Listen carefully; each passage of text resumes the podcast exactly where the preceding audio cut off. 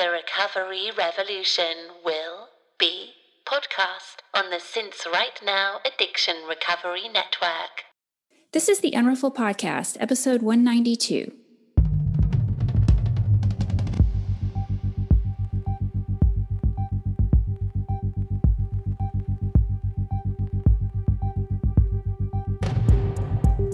This is a podcast about recovery through creativity. We live an intentional life. We thrive. I am Sondra Primo. And I'm Tammi Salas. And we are The Unruffled.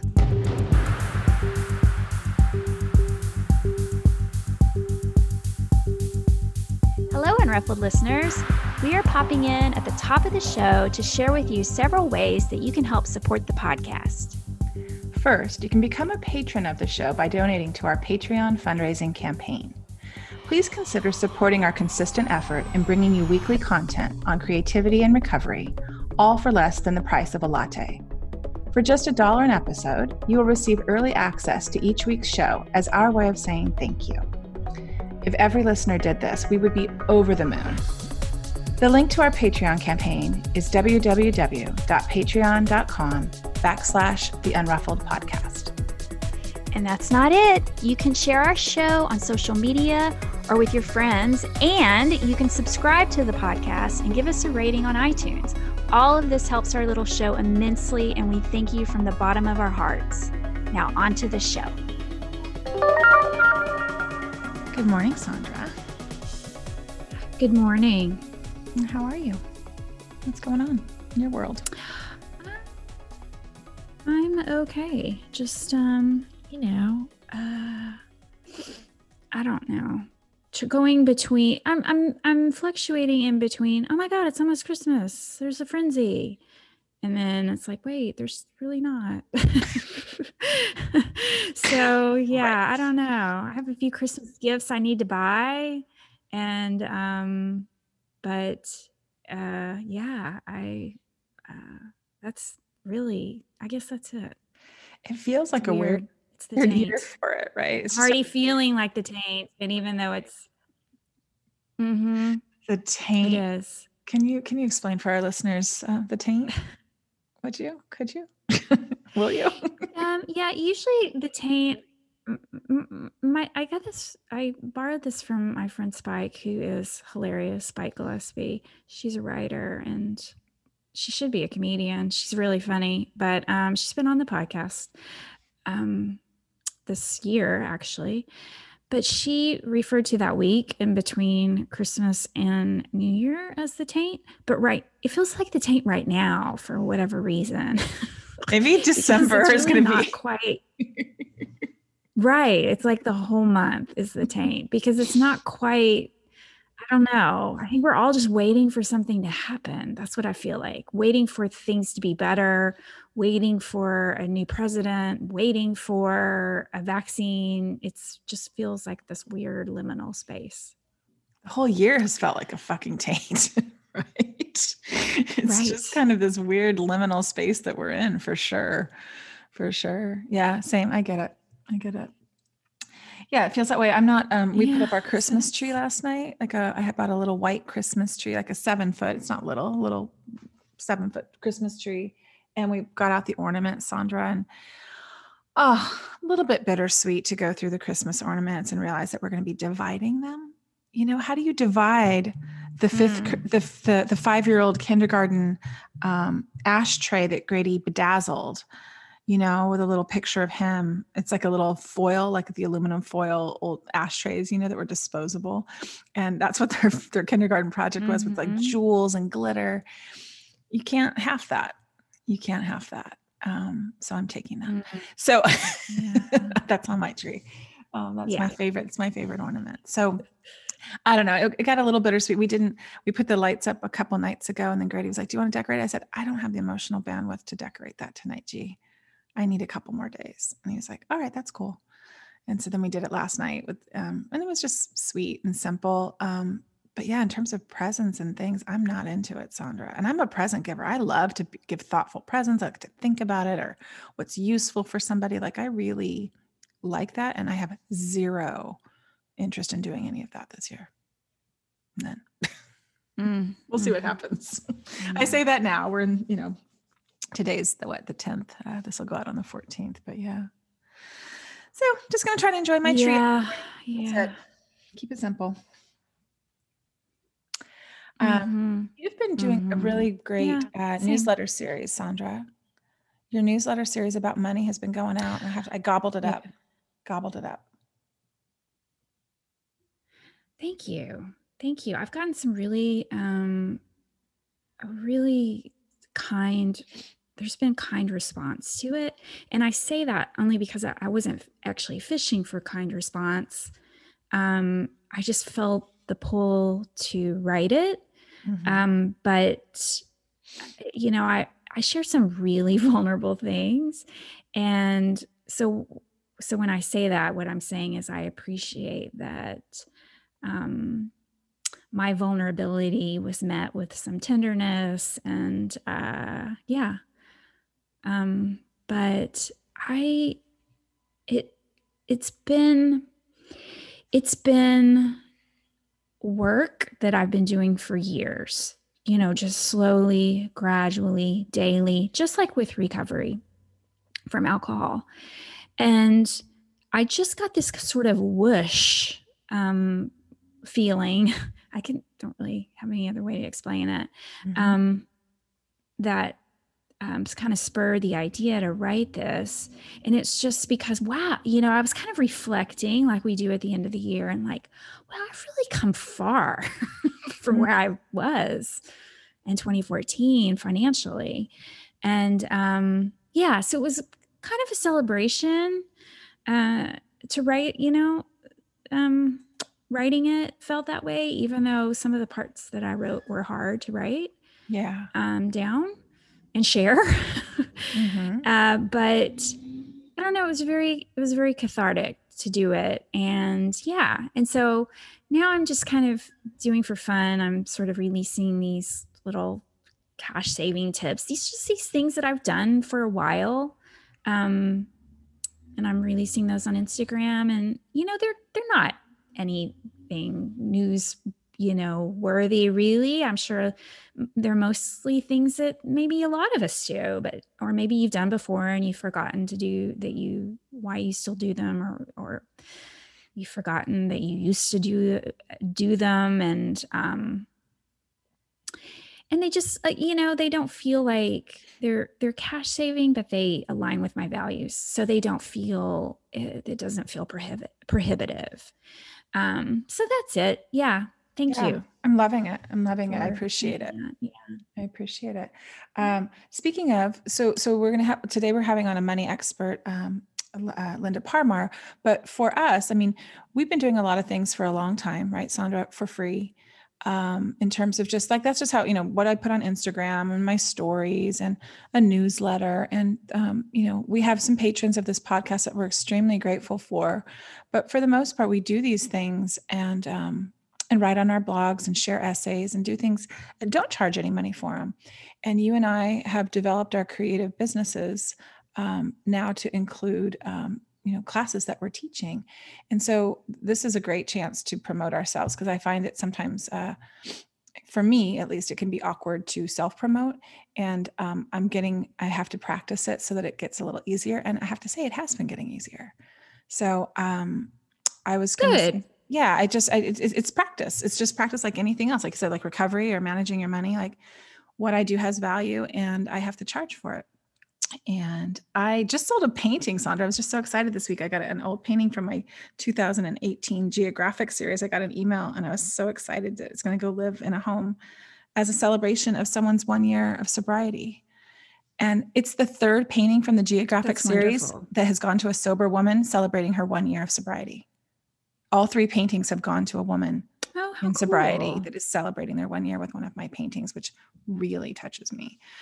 Um, but anyhow, really quickly, the invitation is a class I'm teaching. It's going to be a six week class. It starts December 28th. I'm going to take you through some tried and true practices that I use for um, starting my day and the class is $99. It's on my Instagram. You can find a link to it on Instagram at Tammi Salas. There's a little link tree. It's also on my website in the announcement bar. There's a link there to take you to uh, purchase it. And I would really, really love to work with. Um, I would really love to work with women in there, and I think it's going to be really fun. Yeah, starts December 28th. What do you got? I love it.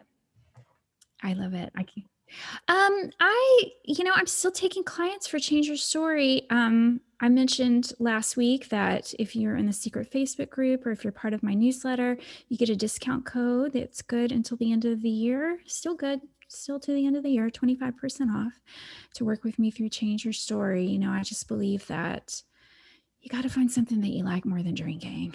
And um, to me, that's the magic elixir, really. Mm-hmm. It's been for me to staying sober and maintaining long-term sobriety and i'm good at coaxing that, that out of people I, I must say that's my gift so um, I'd love to work with you there. And just one more thing, really quick. I have not updated my marketplace with actual tangible items that I've made in a while, but I'm working on a um, a little pop up shop this weekend, like uh, in real life in Austin, and and I have a feeling that I'll have things left over from that, and so by the time this airs, hopefully my marketplace will be repopulated. If you're tired of looking, if you're going there and looking for something new, there hasn't been anything new in a while. So oh, that's it. All at theunruffled.com. Yeah, and I'm at just my name, yep. tammisalas.com. Yes. All right. So let's introduce our guest. Um, okay. Quick, quick disclaimer. Can I do a quick disclaimer before we introduce the guest? Um, yes. I had some serious technical difficulties with sound. It's going to sound like I'm talking over our guest. And what an asshole move. you know, I did not mean to do that. It's all, it was a delay in our recording. Um, I profusely apologize to our guest, Linda Parmar. We're running with it. I re listened to it this morning. Just know that I didn't mean to do that. And I wasn't trying to like talk over Linda or Sondra, but I did both. So please bear with us on here. There's a lot of really fantastic information. Um, so with that uh, yeah it's very good and and and just as a side note linda nor i could figure out what was going on so, yeah. so like that's why we didn't like we didn't scold Tammi for for talking over us. We just because to us it sounded normal, but she was either pausing really long or talking over us, but she was having a delay. So anyway, yeah, we're think- going with it. We are going with it. Done is better than perfect um, is mantra, right? Done is better than perfect. Right, right. Um, but let me tell you about Linda Parmar. Linda is a certified money coach. She is a financial recovery counselor and professional recovery coach who spent 20 years as a financial advisor, becoming sober over six years ago. Linda also realized that she had an extreme addiction to spending money, and getting sober magnified this. She was helping people with their money, yet needing to do a lot of work herself. Thankfully, money coaching came into her life and she did the work for uh, herself. Um, sorry, I lost my spot and knew that she needed to take to share this work with the recovery community. Today, Linda has taken all her experience and created a journey to help support women with their financial recovery and financial sobriety. Yes. And I had the good fortune of going on Linda's podcast, which is called Your Money, Your Recovery, um, in February. And we talked about lots of things my history with money, um, becoming a working artist. And uh, it was a really great episode. Um, there was no number on it when I looked the other day, but it was in, on February 11th. So you could search for Your Money, Your Recovery if you want to hear that. You can also find Linda at her website, lindaparmar.com. Um, she's on Facebook as Linda Parmar Coaching. Um, she has an Instagram that's Linda Parmar Coach. She has workshops, she has Facebook groups. Um, she's just a wealth of information and pun totally intended. And she was lovely and gracious and so and so patient with me. And Sondra was too. So so I patient. I hope you enjoy this episode. Welcome to the show, Linda. Thank you so t- much, Tammi. I'm so excited to be here. Oh, good. good morning, Linda. Good morning, Sondra. where are you calling or where are we chatting with you? Like, where are you at? I am on Vancouver Island in British Columbia, which is in Canada, a beautiful little island. Love it here. I've always oh, wanted to go Oh, there. Lovely. I don't think I. I think I. Yeah, I think I knew. I I- I guess I didn't. That didn't seal in my memory that you were Canadian. Lovely. Yes, I am. Oh, well, we met you at, I met you at, I You'll think notice Sean- it probably when I start talking. W- Um, well, we love all Canadians. So, and I just really wish I could go there, but we're not allowed to do that right now. we're not allowed to travel. Right. We're, We're, we're, on. we're in trouble right now. we're in a timeout here. In the Yeah. United States, so We are on restrictions right now. Uh, Uh-huh. someday though, right? Someday Someday. Uh, Someday it'll we- happen. And we will be together again. exactly. well, we, we met at She Oh, Recovers. Um, we met at She Recovers uh, at a luncheon outside. I believe I was at your table. Um, I don't remember, Sondra, were we Yes, together? yes. I can't remember. That was that beautiful luncheon outside in the garden I area. think so. Yeah, at She I Recovers LA. I don't believe so. I, I was sitting with I was sitting with Aaron. oh, that's uh, right. Shaw, Shaw Street, I believe. And yeah. Yeah, and Linda, Yeah. I think you you, you How much the- fun was that? Ah, wasn't it the best? It was just such a beautiful day, Oh, and it was whole, so whole fun. weekend. Whole weekend was It great. was so fun. You um uh, did you sponsor that luncheon, Linda? Or I remember seeing like information from you at that luncheon about your business. Is that right? Oh, No. Well, there was like a money like so Ellevest was one of the um I guess the sponsors of She Recovers LA. So they did they had like a little money like takeaway thing. So that was Ellevest that had um sponsored that lunch. My I'm goodness, totally I wish I at one point I'm gonna Right, get I to was the gonna point where I could do that. I'm like, oh my God, you thought that was me? That's amazing. Um, You so go, I, Linda. so, I, know, so I did. So I thought that was all you, Linda. Just so you know. So that's how that marketing worked. Maybe they're not going to know be people pleased. automatically when they think of money. I think of Linda. That's what I do. So, okay. Well, clearly, Amazing. I'm not to be trusted on this interview with my memory. So let's just go there that I am perimenopause. So let's just let's just leave that right there. Um, but Linda, normally we start off the show asking where people live, asking about the weather. What is the weather like up there? It's pitch black right now um because we're Oh. recording this early in the morning and i have not stepped outside. Um but usually here on vancouver island this time of year there's a lot of rain. It's pretty cloudy.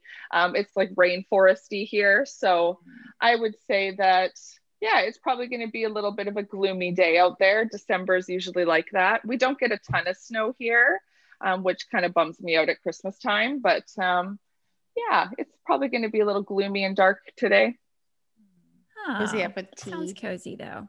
Yeah. That's what exactly. That's what I love about this time of year. I love the coziness. Well, I have a one just one kind of question relevant to the present day. Is it are you guys on COVID restrictions there? Yes.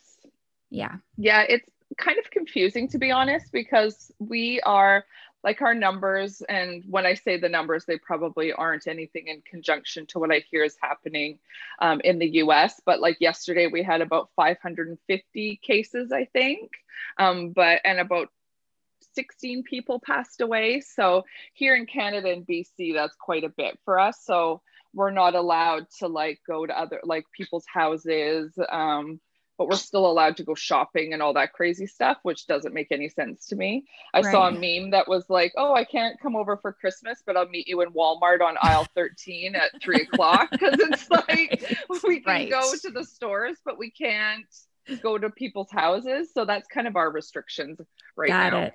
Yeah, yeah, yeah. All right. Well, bring on the vaccine, everybody. Heck yeah. Yeah. Anyway, Um, so, so Linda, well, normally, Linda, go ahead.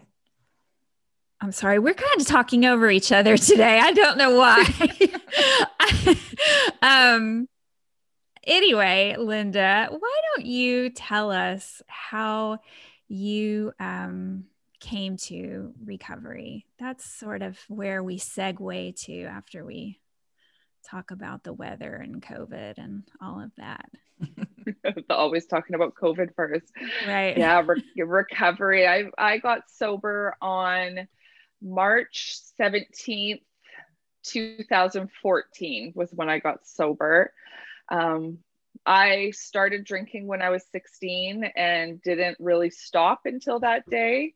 Um, it was one of those things that alcohol was always a part of my life. I grew up in an alcoholic home.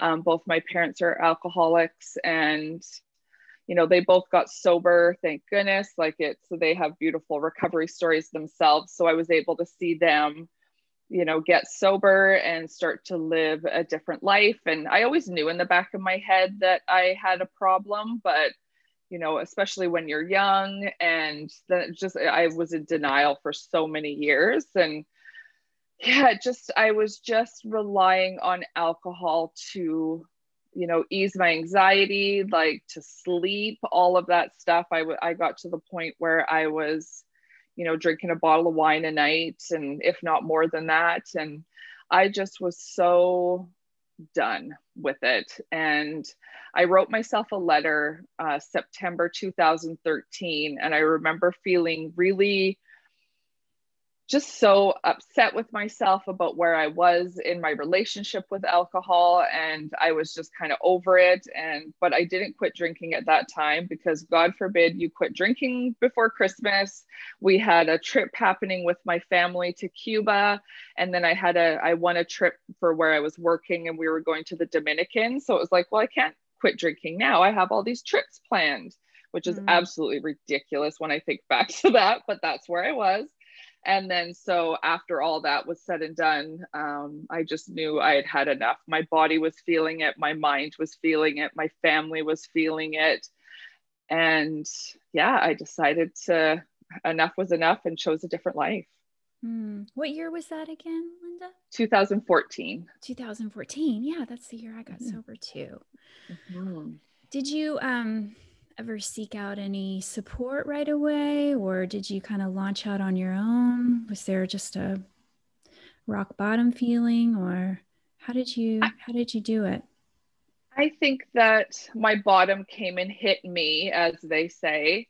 Um, so i was really grateful that because i think that i had sobriety um, shown to me uh, when i was younger that i knew what that looked like. So I went straight to my parents. Um, and my dad was so cute because he um, because both my parents got sober in the rooms in AA.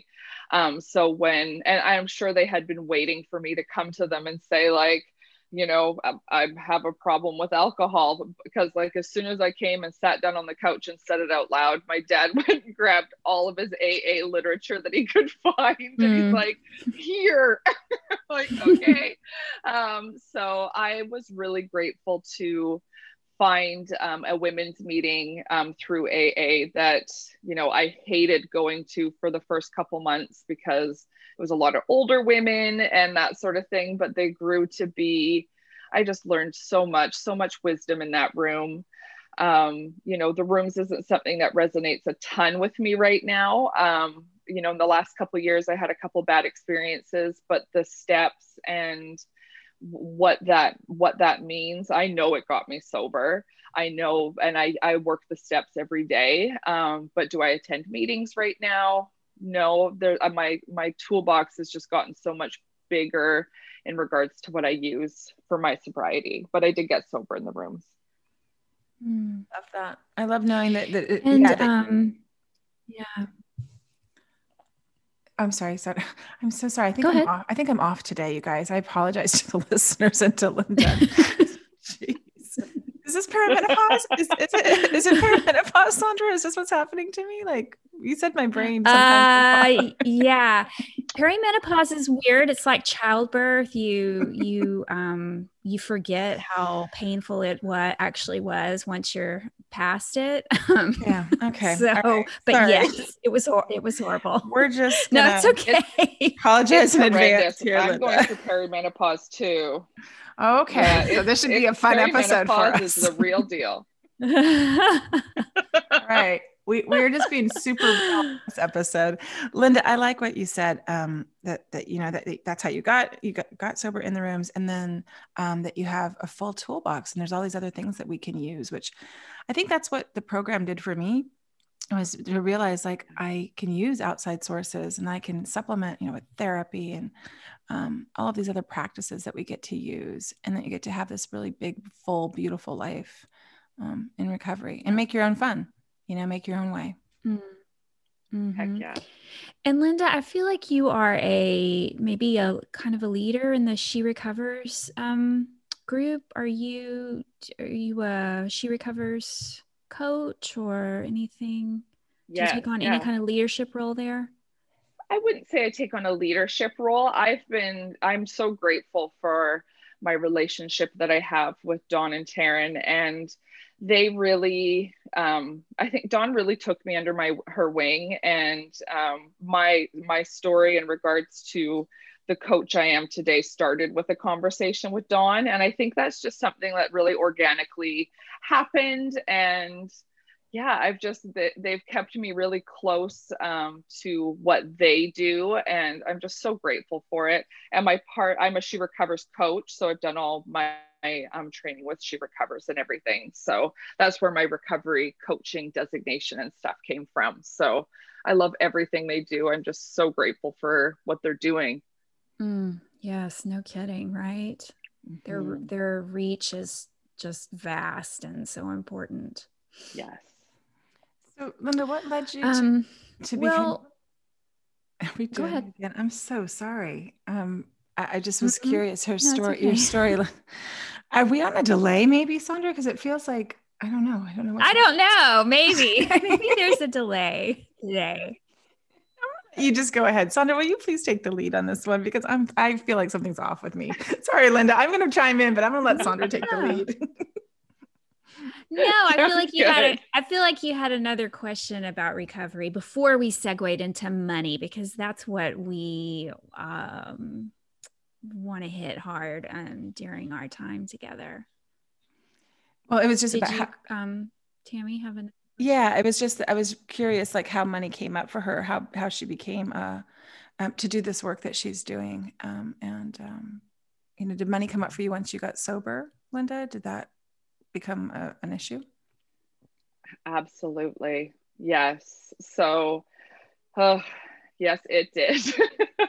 it came tumbling down at me. So I worked as a financial advisor in the banking industry here in Canada um, for 20 years. So it's what I know. It's, you know, it was just something that um, I went and applied to do like front desk work at the bank. And next thing I knew, I was a teller. And the next thing I knew, I was a manager. And it was just like banking is my background but it sucked the living soul out of me. The corporate world just was killing me. It was killing my spirit. It was killing me physically with the stress, all that good stuff. So yeah, I just I was at a She Recovers retreat um, here on Salt Spring Island, here just um, about 20 minute ferry ride um, from where I live, and it was my I think it was my second retreat with them, and I went and you know again at retreats when you when women in recovery gather, like we're not talking about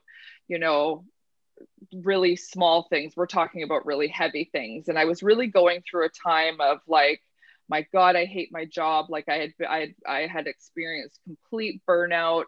Um, my husband had asked me if i was married to the bank or if i was married to him. Like it was just this huge huge moment. And dawn was like well we're starting she recovers coaching. You should take money coaching and then you'll be the she recovers money coach.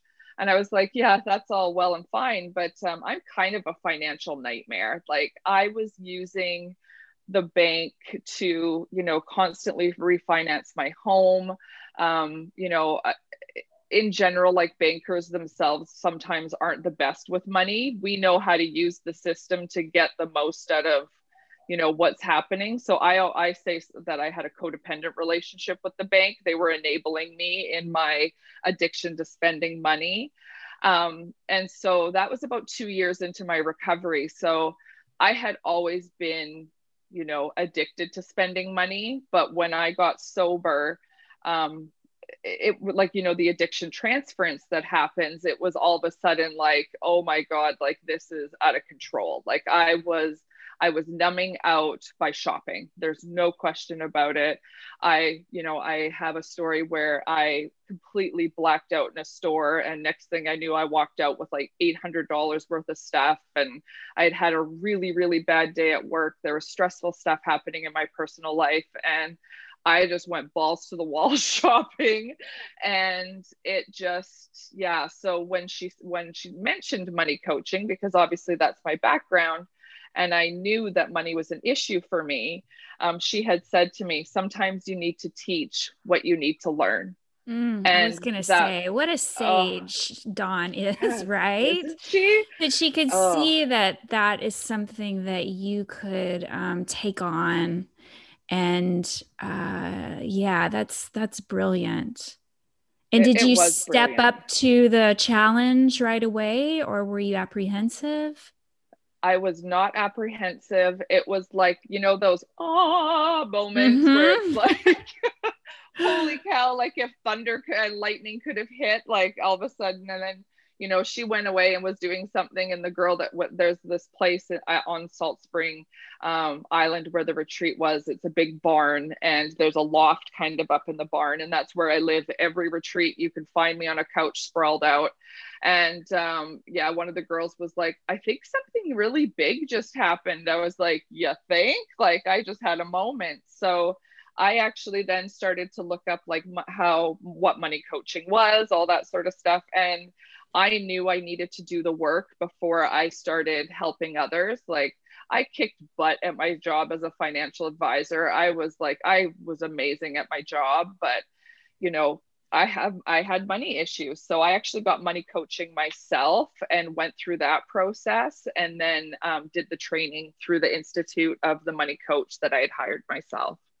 Oh, that is such good. That is so good. That is so good.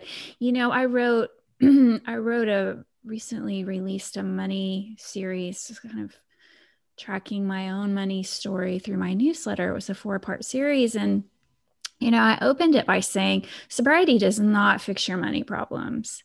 It just, it doesn't. I wish I wanted it to. I thought maybe it would. I'm a good magical thinker. I'm like a pro. And I really thought that it would um, fix my my money problems, but it it didn't. Um, but it does make it make it very hard to ignore them. Yes it does. And a lot and it's and i loved that your pieces that you wrote um, about money were just so beautiful and the words that you wrote and so in alignment with how i think and um, yeah, it doesn't fix your problems, sobriety. Sometimes it makes it worse. And that's what a lot of I experience with women in the recovery community is again, it's that addiction transference. Like, oh, I can't do, I can't have alcohol, but I'm gonna, but because I'm not spending the money on alcohol, I'm just gonna go crazy at with doing spending money. And then that becomes because you get that dopamine hit, you get all of that stuff. And then let's talk about like when you like how you wrote about you know your first memory of money and then starting to unpack all of that oh my god it just is such a it's such a journey money is a journey and when you get into recovery it just it's a it's a layer of the onion that we start to unfold yeah i was just going to say that it's just another layer and it's a hard mm-hmm. one to yeah. unpack for sure because it is so uh, nuanced because it does start your your how you're how you are informed is starts so young. Yes. Yeah. I say it like we're recording devices as children that don't know how to press stop. And then so our parents weren't taught about um, money. Their parents weren't taught about money. And if you were in a household that taught you about money like amazing because i honestly don't hear a lot of people say they've been taught about money and and more even that it's that energy of money that you're picking up as a kid right? Like in my home money was um, i experienced some trauma with money. So when it comes to that like you know unpacking all of that stuff and let's get into like the intergenerational trauma that happens to you know the lineage before your parents and what they you know consume in their lives and I, it's just again it's it's a real journey and i loved how you talked about in what you wrote about like how you know the scarcity that happens as children you you have this feeling of deprivation throughout until you start to heal that wound right right right wow. because that is exactly what informed my my spending patterns was you know uh, you know deprivation deprivation deprivation and then you know at some point i felt always felt like i needed to you know if i got a, a sum of money then it was like okay well this is the this is the the the reward for all of that deprivation mm-hmm. is you know to to be impulsive and spend it you know and that just continued over and over again but you know the work for me was to just I like to see how things connect. It's something that I just uh, naturally do. I did it when I got sober. I wanted to see my drinking patterns and I wanted to get down to, to why. And um, I did the same thing with my, you know, financial recovery too. It was like I had to zoom out and see the patterns. And once I did, it was like it illuminated all over the place. Mm-hmm. Beautiful. And that's exactly why I love working with women in recovery because we've had this journey where we have chosen something different. And then what did it take to you know what steps did you take to get yourself sober right like what what can you do with your money and that's a lot of times what i really tap into like what worked for you with that because you can make that work with so many other things right? Like there's so many things that are going to come up in your layer of what you're going to peel back in your recovery and what worked for you to get sober. Like let's try to figure out how you can do that with your money too. Absolutely. It's like yes. you can model you can model all the different you know anything you need to recover from. You can you can model it from your from your recovery from alcohol. If you know if you were successful there then that's you know you've proven to yourself that you could do that. Exactly. But do you, do you guys think that there's a level of worthiness that has to come into play like that we're worth? Like when we talk about it on the show sondra about our creative endeavors and being a working artist and you know charging for what we do right? Linda charging for what you do as a money coach.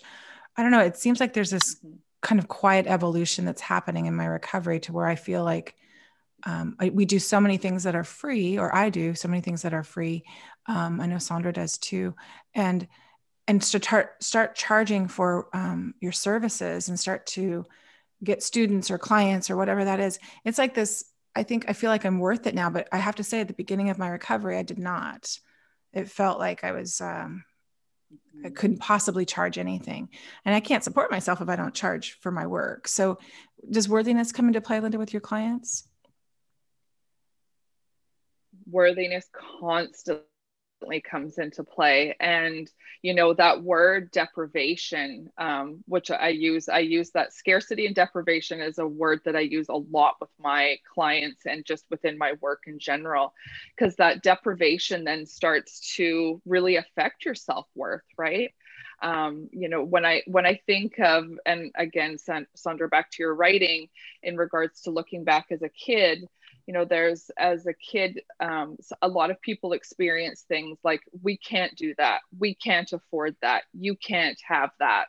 Um, and a lot of a lot of real negative connotations and then you know growing you know thinking that you don't deserve that thinking you know really that worthiness and even feeling like as a human you know just like with the feeling like to get paid with your work it's hard to then wrap your head around well how am i worthy enough for people to pay for what i do? Like it's, it's just this constant um, battle that we fight especially as women and just it's just a, the worthiness is a huge huge piece of it. And a big part of my work is really connecting with your heart and really starting to believe in yourself and it's such a huge part piece of it. Mm-hmm. and it's so it is so complicated, I think, because mm-hmm. it's just so nuanced. Because, and I think the antidote to a lot of it is just m- more and more transparency from other people. And, and here's what I mean by that. You know, there is a I think worthiness, like essential worthiness, is an issue, especially for women. But there's also the piece of, you know, have you done the work? Have you put in the time into this thing you want to assign to yourself and call yourself an expert in? Have you have you done the work? Have you certified yourself or have you spent hour, you know, have you gotten in your 10,000 hours or or whatever. Um, and and so I think that there's um, that's a piece of it right there too, because especially now in the you know the digital frontier, um, you know you can call yourself whatever you want, right? yeah. And so there's some people that feel real worthy um, you know based on what they charge for what they say they are and and that's and that's fine i don't have a problem with that but i think what i'm saying is that the more people are transparent like um you know uh you know i used to charge this because i uh, you know i was a beginner at offering the service. And now I charge this. It's double that because I've put in another 5 years into this into this work and therefore I'm, you know, it's more valuable. Yes. Yeah. And just believing that is the biggest piece, right? Right. And, and that's yes. and I was going to say that's the other piece of it I think is then believing in yourself that you then that's when the worthiness comes back in believing that you that you deserve to make that you know for instance if i was um you know uh, looking at at um someone else who you know who like really told their story then i would say okay and was transparent then i would say okay that makes sense. Now I don't feel like I'm undercharging or I'm overcharging because that person, I feel like we're on the same trajectory. We've put in the same amount of work here. And so that makes sense to me, you know, as far as like, you know, charging what you're worth, quote unquote. Yes. Does yes. that make sense? Absolutely. Absolutely. And it's just, it is a stumbling block that is, it happens all the time. And I'm going to be honest that that's a stumbling block that I have at times, right? Because I I came from a corporate world and you know my business coach is often like well why like why aren't you increasing your rates like all this sort of stuff and yeah i get the money block with that sometimes too and it comes from a place of yeah not feeling like enough mm-hmm. yeah mm-hmm. um so even you... though i have the experience there's still money blocks for me that come up sometimes yeah when you guys are talking about like your childhoods and going back and kind of like these seeds that are planted, right? That we get to, we're seeing our parents model these things for us is typically, is that typically how it goes, Linda? Like that our parents are modeling kind of how they deal with money and then we kind of um, absorb that? I think uh, I would say most of the time, yes. There's definitely times when it's not, but I would say that I, 90% of my clients, they mirror one parent or the other when it mm. comes to money or like one significant person in their lives. Um, I mirrored my mom at like exactly to a T what my mom did with money. Um, it was almost like my mom gave me permission to spend the way I did or because she was a spender. My dad was a saver. So when you get when you're in a home where and this happens a lot where you have parents that are total opposites and then there's the friction. And that's where i was talking about that energy that happens where it's just like sometimes the parents aren't talking about it but you know like money is a stress and you know my parents talked about it. They um, thought about it a lot. And so it was very apparent the energy of money in my home but yes usually you know you people do mirror one or the other um, and really start to absorb that right right it seems like it's either you either model what one of your parents did or you're just so you somehow become very aware as a young person and you're so horrified by how they've done how they've handled it then you go completely the opposite way that's exactly right. Yes. I see that all the time. It's kind of like, I am not going to be, you know, we're never going to be our parents, right? Right. Yeah, you guys are right. Just, you, well, Linda, in your go ahead. No, I was just saying you guys are just conjuring up lots of memories. You're just conjuring up lots of memories, just money memories. And it's interesting to think about um yeah, just to think about what was modeled and and I would say as a young girl for me, I think that um uh, a little bit of both. I was trying to figure out what was safe with money. You know what I mean? Like seeing my dad um, you know, I think I shared this with you, Linda, when I was on your podcast, but he would come home, Sondra, and he would give us, give me the, he would give the child, whoever greeted him at the door, the change from his pockets. And he worked in LA. So he always had lots mm. of hmm. change in his pockets from parking and lunch and whatnot. He didn't like change. So if you would hurry up and greet him at the door, you were like the favorite child, basically, that you loved him and he was going to give you, you know, the money out of his pocket. So we all ran to him. Right. Right. So, no, so money was a transaction for love. For sure, for sure. And and and I remember um, I must have been six or seven. Um, I used to get a dollar a week. And I remember the very first time he changed that up for five ones into a five dollar bill. I kept it in this little brown wallet in my top dresser drawer, my yellow dresser drawer. And I remember changing it from a five, you know, and then the one four ones up to a 10 and i was little you know i was young to be and thinking like and my dad was the saver. So when you just said that linda the saver and my mom was the spender and my mom got in trouble all the time from my dad yelled at you know credit cards cut up in front yeah. of us you know like so that story like you guys are just these are i'm having like little flashbacks as you guys are talking just thinking like there's a, um, a little bit of both and that saver spender is definitely um definitely and I, I like to control all the money in my household like i control everything because i saw that cutting up of the credit cards, um, you know, when I was in middle school, and my dad telling my mom she can't call her family because the phone bill was too high. When phone bills, you know, in long distance was really expensive to call on the phone, and and wanting to have control and learning just a couple weeks ago that I'm an Enneagram one, right, and that I like control. Like, you guys are just like all these things are firing. all these things are firing.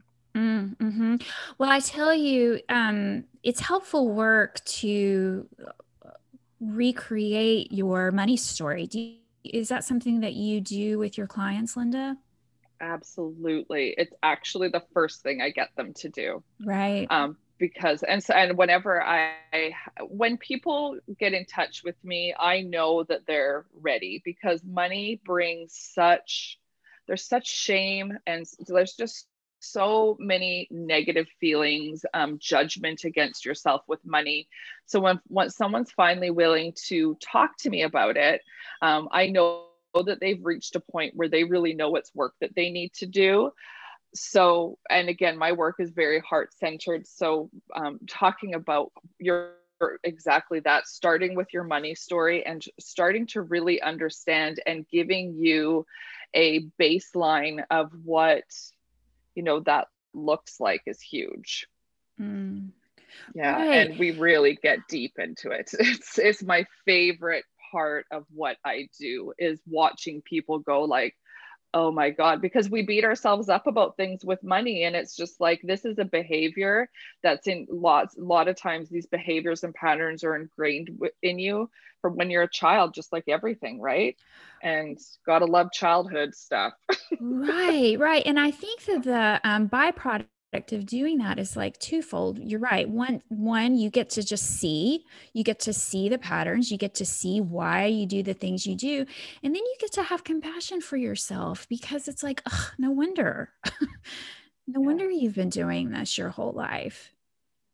It brings a sense of peace almost. Like when you started doing your sondra did you find that that just answered so many questions for you?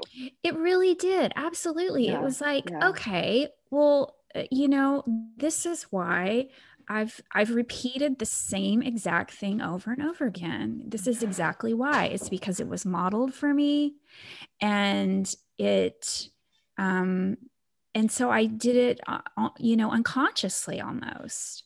Exactly. And it exactly. just it just provided a lot of compa- I just you know, it gave, it allowed me to have a lot of compassion for myself. But then it also kind of opened the door to, you know, it's like, oh, I can change this. I don't have to keep doing this over and over, just like with alcohol. It's like, I don't have to keep doing the same thing over and over again and expecting a different result. I can do something different. Exactly. Oh, that's so powerful. I love that you have tapped into that. And yes, you can change your story. Like just like you changed your story with alcohol. I love that that's the steps that you've taken. is beautiful. Mm. Well, and then Linda, my other question was so it's like there's the money thing is like there's two, and it's just like with drinking too. There's two sides of it, right? There's there's mindset but then there's also but you can't just be up on a mountain you know manifesting money you know and expecting your bank account to change. You can't just like chant and and and you know and you can't? say positive Wait, affirmations what? to yourself all the time. no. Your abundance thinking isn't going to change your bank account you know hmm. and that's the kind of horse crap i see a lot of you know, like on the internet. It's like, no, that actually doesn't change your bank account because if it did, everyone would be rich, right? So, you know, there's also the other piece of it, which is inspired action. And um, so, is that something that you also, when you work with your clients, Linda, do you like, okay, now we got to get into the really nitty gritty stuff that's not fun at all? Yes, yes. And it's, it's the hard part with money because, and I'll often get from people when we, when I do a discovery call or something with them, they're like, am I going to have to make a budget? And I'm like, yep, yeah that's for kinda. sure what you're gonna have to do.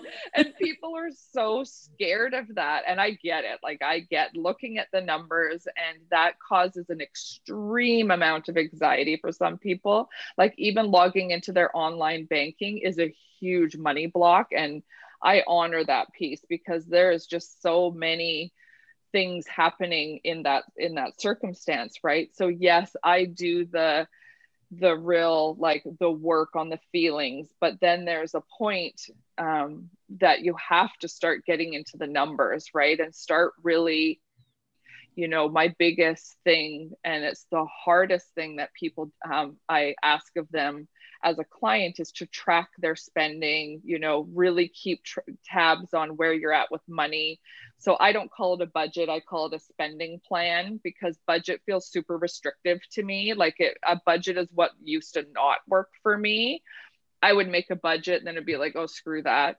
I call it a spending plan because it's about choice. You get to choose what you're going to spend your money on. It's not like, oh God, I got to pay the mortgage payment. Like I just, I turn, I, the mindset piece comes into play a little bit there.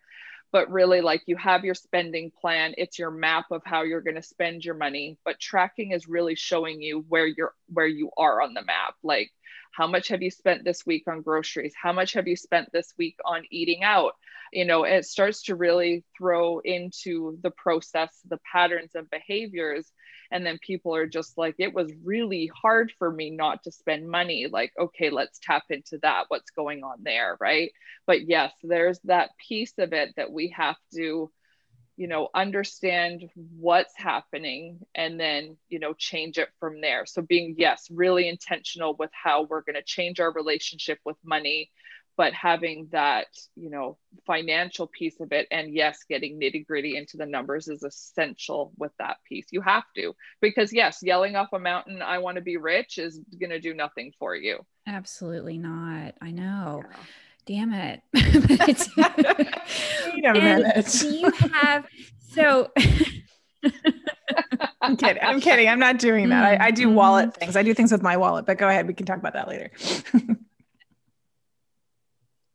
Well, I was Ooh. just going to ask since we're talking about tracking, it, do you have like a favorite system or a favorite app or or uh, software or anything that you just love? Yes, um, I I am certified in a program. Um, it and we're just in the midst of changing it over, but it was called Money Minder, um, but it it was very outdated. So now um, it's the new program's called Money Grit It is going to be um, going to be ready as of I think the end mid December, so maybe next week, the week after. Um, but um, it's done through the Financial Recovery Institute, which one of my designations is through as, as a financial recovery counselor. And the Money Grit is just such a beautiful program, just really um, helping you walk through it. But another one that I love is um, YNAB, um, which stands for You Need a Budget. So YNAB, um, that's also a good one. Um, YNAB, and it's the biggest hurdle I find that people have is actually getting that part. It's a bit to get it all set up. So that's where it's nice within my practice that I help support my clients through that. Um, but those are my two top ones that I quite love. And Money Grit's now going to be an app as well, where the old one wasn't. So yeah, those are my faves. Nice. And then Money Grit, is that something that you'll have like a button on your website or? Yes. Yeah. Once she gets it all up and running. Up. Okay. Got it. Yes. Got it. Yeah. I love that. yeah. I've never used YNAB and I've heard that it's that to get it set up takes a little time, but once you yes. get it all plugged in, then it works, then it's pretty works pretty well and that's the thing too is those money blocks come up when you're starting to set something like that up right? It's like oh my god and i call it the are we allowed to swear on here? Yeah. Yeah i call it the fuck it button. Like we can easily press the fuck it button when we're trying oh to i'd be like I'd be, i would be slamming that that fuck it button. Oh because i'm i'm that way. i'm like the wall. this looks like a big no for me you you yes would, that's where i come in. Yes that's why we yeah people hire you. Yeah i would even as organized as i think i am and as much as i like to control the money and i do the quickbooks and the reports and i deal with the cpa like i do all of that stuff. You just even the word budget like you said i've never been on a budget and um, I mean, in my mind, I have, but not like a formal budget. And I remember even talking to a friend, Caitlin, at She Recovers in LA. She was going on and on about this lovely budget app that she had and how much it helps her and what she, she just really is into it. And she sent it to me a few times and I couldn't even open it. I was like, nope, not for me. nope, I can't look at that. So, um, yeah, I, I think when I talked to you earlier this year, Linda, um, I had just got my first checking account by myself for the first time in over 22 ish years. And um, that felt like a big, a big move to have my own account, my own money, and where my income is going to so that I can track that. Um, that felt very liberating um, to do that. And I use the Quit That app. And the Quit That app, you get to put in how much, you know, you used to spend drinking. And I mean, as of today, I, I had like an average $20 a day habit. And it was, um, you know, I've saved uh, uh, theoretically, I, I've saved $42,000 since I got sober. And that's fucking amazing. you know? And so do you recommend that yes. to clients, like to, to, track that, to track like how much they spent drinking or, you know, or anything Absolutely. or any other yes. habits that they have? Cause that, that was amazing when I look at yes, that. and like, it's almost one of the, that's one of the moments yeah it's one of those moments where people all of a sudden then like because their habit is no longer there and then it's like oh but i should be having this money but what am i doing otherwise that's not like why don't i have that money? Like what so that's sometimes where that transference can come in. It's kind of like well where where did that money go? Like why don't i have that? So it's just it's such awareness and checking in and i think and that's kind of like that tracking piece right? It's that check in where are you? What's going on? And just like the Quit That app it's um it's one of those things that it does the same thing just really that connection piece. Right because i think you know no matter what you use what kind of tracking system you use or or whatever you use it's just staying engaged with it right? Yes, yes exactly and that's where i bring in like a lot of non-negotiables because i believe as a woman in recovery and which is part of my toolbox is that i have a lot of non-negotiables right? So when it comes to that like i kind of have built in like my tracking is a non-negotiable for my financial recovery. Like that's something i have to do to be successful. That's me. Like everybody's different. Um, but it's one of those things that i make sure you know it's, it's part of my daily practice. I go in log stuff. Where am i today? Okay let's move on.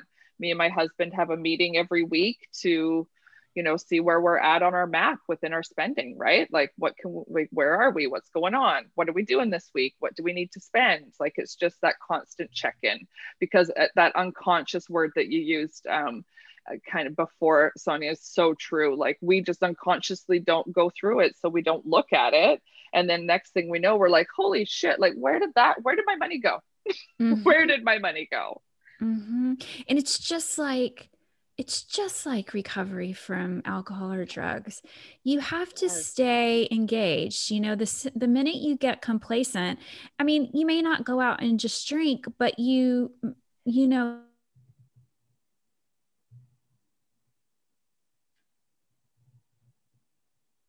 close to a drink, as they say sometimes. And so you just have to stay, you have to stay diligent with it.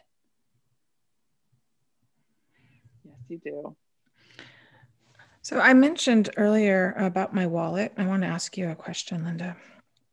Um, I heard somewhere many moons ago. Yeah, I want to hear about the wallet. Yeah, on a podcast. I mean, I don't even know when I heard it or where I heard it. Um, and I think this is also just my personality type that I, I didn't just start doing this. I think I've done this most of my life.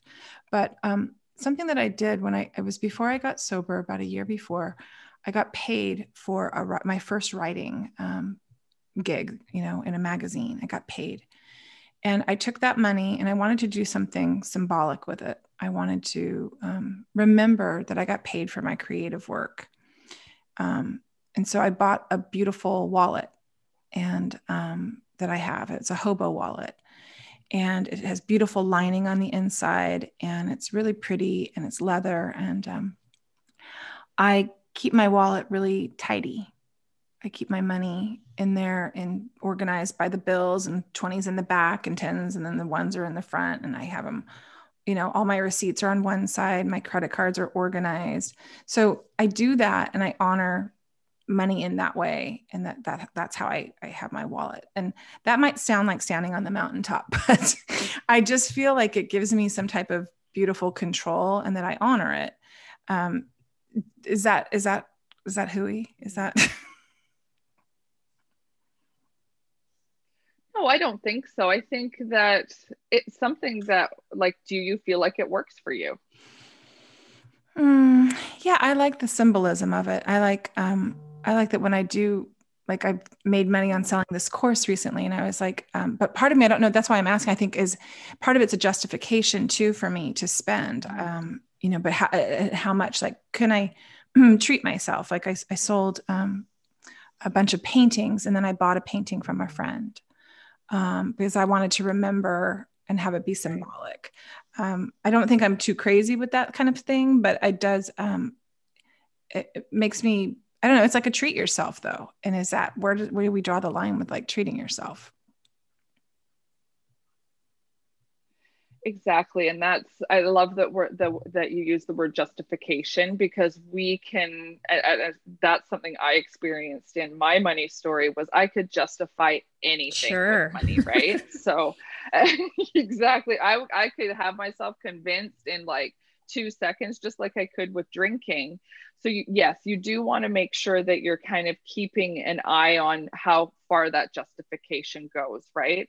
Um, because you know you are working and i know that that piece for you of that worthiness of of making sure that you know you feel worthy enough to make your own money. But then you know i guess maybe even questioning why you feel like then you have to then purchase something to make yourself feel worthy. Does that make sense? Mm-hmm. Now that we're saying it, yeah.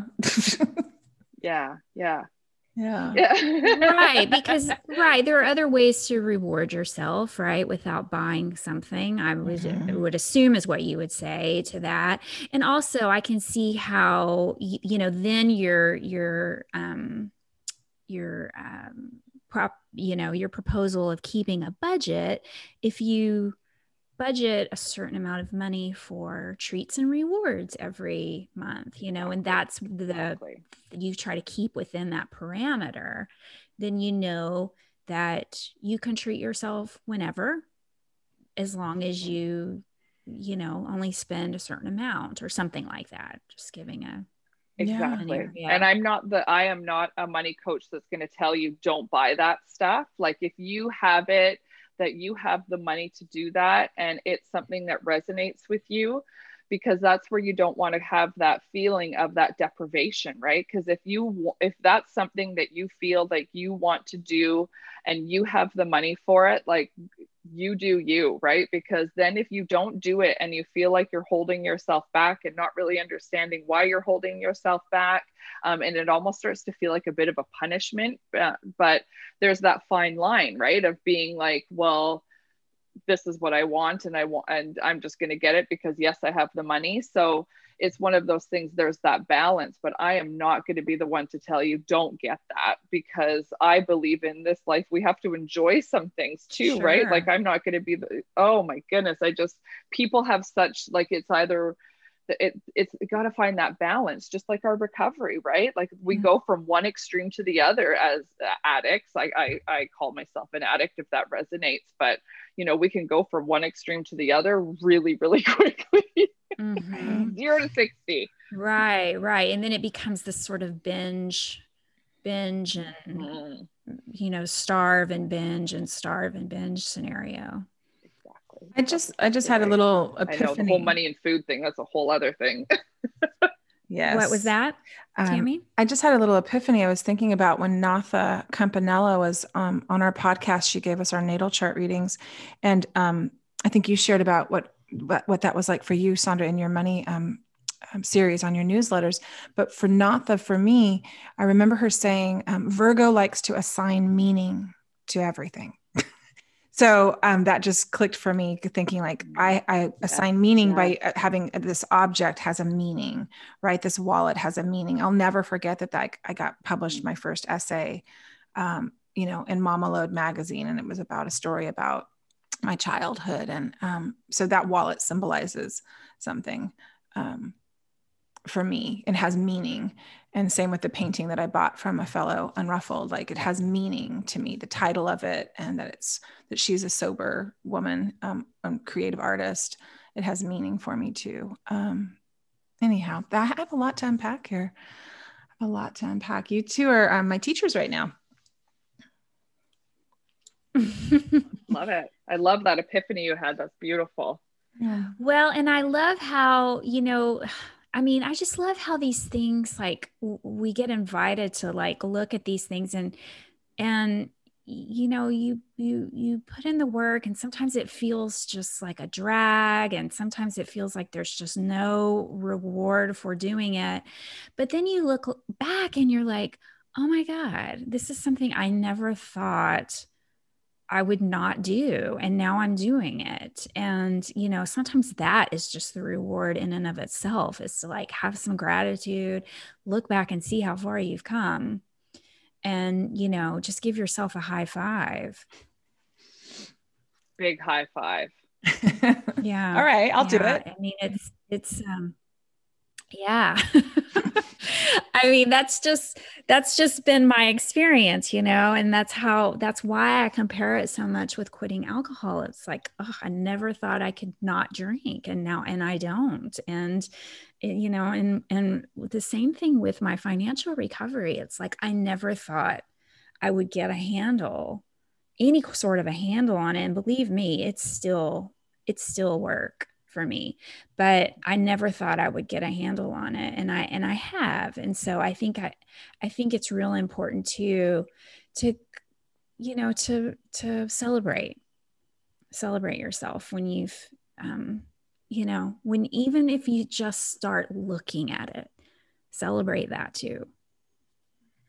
Absolutely. Celebration is a huge part of it and that acknowledgement um, is huge because there's so much that we can get really dragged down with with money. Again those that real negative energy and feelings and all that that come along with it it is so important to celebrate the small things. Mm, and even just having that epiphany tammi is just something to celebrate. And that i yeah got to celebrate. Give yourself high fives all the time. Yeah well there's there's so much that's churning in my head this morning and maybe that's why i'm so disjointed. I also feel like there's a little bit of a delay with my internet so i apologize for the kind of disjointedness but i kind of feel that way too to be quite honest with you linda and sondra. I feel um, about this topic and yeah. um, i didn't bring it up earlier. I know we're at the tail end but it's something to think about and i was um, it, it, came to me here like my mom shopped a ton growing up right? It's like she's a shopper she and she still does and she's um, entering phases of dementia. So it's become a problem of trying to fix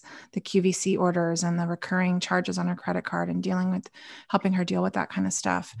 And the thing that i noticed about my mother that just became clear to me um, very recently is that you know she shopped and then she returned everything so that she could shop twice basically right to have that sensation mm. that hit and um, i don't like to wow. shop and i don't like to go into malls you know we spent every saturday at the mall growing up every single saturday of my adolescence at the mall with my mom.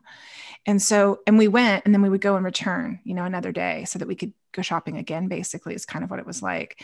And so, those patterns, those things that are coming up and that I'm noticing, especially as I'm trying to help take care of my mom's um, finances um, right now, it's like just a lot of stuff coming up. So, it's almost a day like I, I feel paralyzed to even talk about it. And it clearly is coming out in the way that I'm having a hard time talking. So I just want to thank you for being patient today, Linda and Sondra, and and I appreciate the conversation. Yes. Yeah. Yes. Thank you. Thank you. So apologize. apologies too. I, I did feel like we've been talking over each other. Either we're just really excited or we can just blame it on the internet. Maybe both. But, sure. um, but I've blame it on money. I've loved this conversation. And you're right. it is probably how most money conversations goes. You know, most money conversations go. It's like that. Uh, uh, uh, uh, it just feels yeah. so mm-hmm. awkward and and hard and and you know you get pits in your stomach and um you know you, i don't know like just even revisiting you know a lot of my behavior in writing that series you know i would just feel like i want to throw up in my mouth you know but it, it's mm-hmm. that and you know and i've i've I feel the same way when I revisit, you know, a lot of my drinking incidences as well. You know, I think that a good, healthy, there's a good, healthy amount of, of maybe not shame, but guilt, I think is healthy, you know, because that just means that we have a conscience and we want to do better. And, um, so true. So I, it, but it's still hard and it's, um, it's uncomfortable. It's uncomfortable. It is uncomfortable and that's where I will recommend the the yelling off a mountain situation, right? Like if you want to just go up there, like I, when people phone talk to me about money, like it's almost like they when I get them on the phone, like I can hear like this huge backpack of rocks that they have because it's so heavy, and you can mm. hear like that, you know. And I, I actually was going to ask you, Tammi, like, are you feeling nervous about the money piece, like? Because it's such a heavy subject and once you know you hear them talking and you can almost hear them start to take out those rocks like it starts to feel a little bit lighter and it just but it's heavy. So yeah. going and screaming in your car as loud as you can going up to those mountaintops and screaming and just letting that energy out and taking really good care of yourself while you explore that is so key. Yeah. Mm, i love that. Because it's hard yeah it's hard no, work it is, it is uncom- so worth it. it is uncomfortable yeah. and um and i have been saying a money mantra for the last three months and i do feel like it's working. So um money comes frequently and often and um, i don't live in scarcity. So i Beautiful. do say that. I am the mountaintop girl right now and um, i feel like it's been true. And um, i'm doing the work behind it of course. I'm not just hoping that i'm gonna will manifest it just by saying the words. I'm doing the work behind it like sondra talked about um, and i'm trying to change that story. Yeah. i'm going to have be on my own and take care of myself on my own um, at the beginning of this year. So it feels uh, yeah a little scary. Mm-hmm. yeah yeah. Um, yeah. It um scary but then you get to be empowered you know right? When you when you actually face it and look at it and take some yeah. agency yeah. over it and i think that that's that's the the the beautiful byproduct of the work yeah i said i wasn't going to cry in this episode yeah, but you know going and yeah there we go Tammi has to cry on an episode so i cry on every episode there you go. what the fuck's going on um i'm, I'm so you're keeping track at home, let us know. But I think so. Uh, perimenopause. Oh, yeah, there we go. Full circle. Exactly. oh, Linda, thank you. We're gonna we're gonna dive into three tools that you're gonna give that I'm going to jot down because I definitely need them, and I'm sure our listeners do too. But what kind of tools do you have in your um, Unruffled Toolbox to share with our listeners? Sure. Um, my first one that I use and doesn't have anything to do with money, but um, I was introduced to this um, probably about six months ago or so. Um, but um, my mornings uh, start with a sacred start, is what I've called it. Um, and that's what I follow Sarah Jenks for this. Like, I think she does beautiful work and she's really inspired this thing called a sacred start. So, really starting your morning um, just with ritual, uh, with connecting with yourself, um, music, movement, all that sort of stuff. So, um, if you just Google Sacred Start Sarah Jenks, it comes up. But it's been a huge part of my mornings um, since the pretty much since the pandemic has started. So, that's one big thing that I use. Um, I use a gratitude journal for money. I have it specifically for money because cultivating, like we laughed about kind of the going on the rooftop or the mountains and, you know, hoping that brings us money.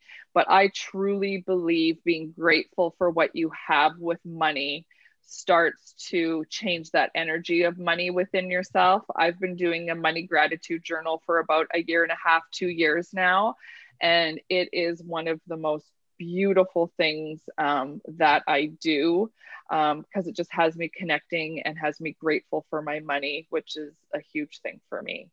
Mm-hmm. Um, and my third thing in my toolkit that I have that I love is my Start Today journal. Um, Rachel Hollis has it. Um, it was introduced again at the beginning of the pandemic, and it is a little bit woo woo, but and the manifestation part but it is proven to be true because what the Start Today journal is is that you write down 10 dreams that you made happen. So you write it down like a, like like that you've already accomplished it. Um, and so actually I wrote on it on September 22nd. Um, one of the dreams I had was to be on the Unruffled podcast.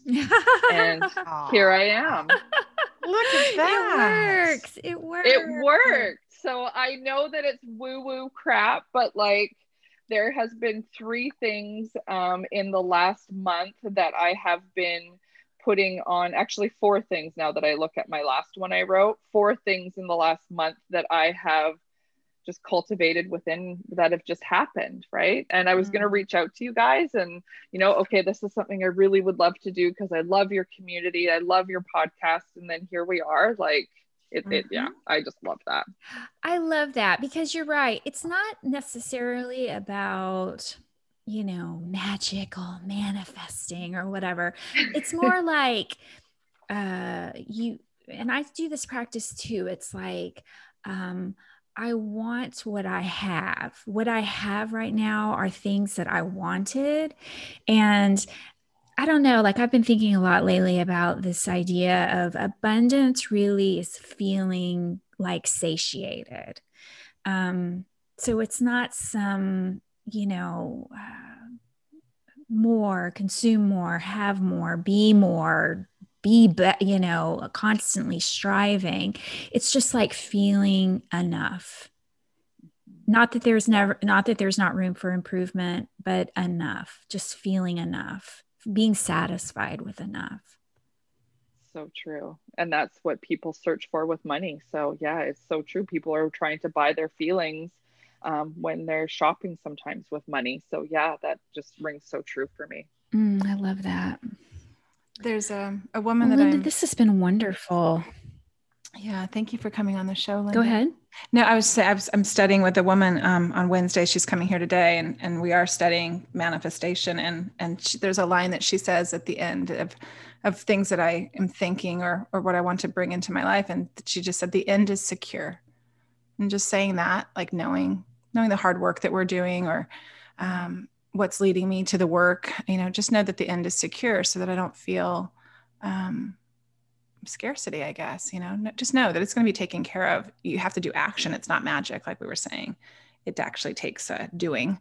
Um, but yeah. a lot of it is just, uh, you know, yeah. visualization, having intentions and matching those with your feelings. And then, um, like you said, you wrote that down in your book and I was like, Hey, how about Linda come on the podcast? I, I love that, that it all synced up the end is secure. I do too. Yes, too. I do too. Yeah, Linda, how I can how can our listeners find out more about you, what you offer, work with you, all the things? Absolutely. All of my um, all of my information is at lindaparmar.com. Uh, last name is spelled P-A-R-M-A-R. And um, I have a lot of my Instagram. I'm Linda Parmar Coach and yeah, it has all my information there. I have a podcast myself, Your Money, Your Recovery. I have a lot of, I tell my story on there, have guests. Tammi was a guest on it. I'm so grateful for that. Um, yeah, so all of my information is at lindaparmar.com. Do you have any programs coming up or anything like that? Or do you have ongoing sure things? Okay, tell us yeah. about that. I, I have a new year reset happening because um, it's that time of year. I, I'm not a huge fan of like resolutions, that sort of thing, but I know for some people, especially like let's you know get rid of that energy of 2020. Let's bring on 2021. Um, so I do have some workshops um, starting on January 4th that I'm going to be doing with that um, and a group coaching session. Uh, so that is going to be all that information um, is going to be at lindaparmar.com slash new year. Ah, great. Oh, thanks, Linda. This was awesome. very exciting. Thanks for sharing your um, knowledge with all of our listeners. Thank you guys so much. It's been an honor to be on. Thank you. Thank you, Linda. Thanks so much, guys.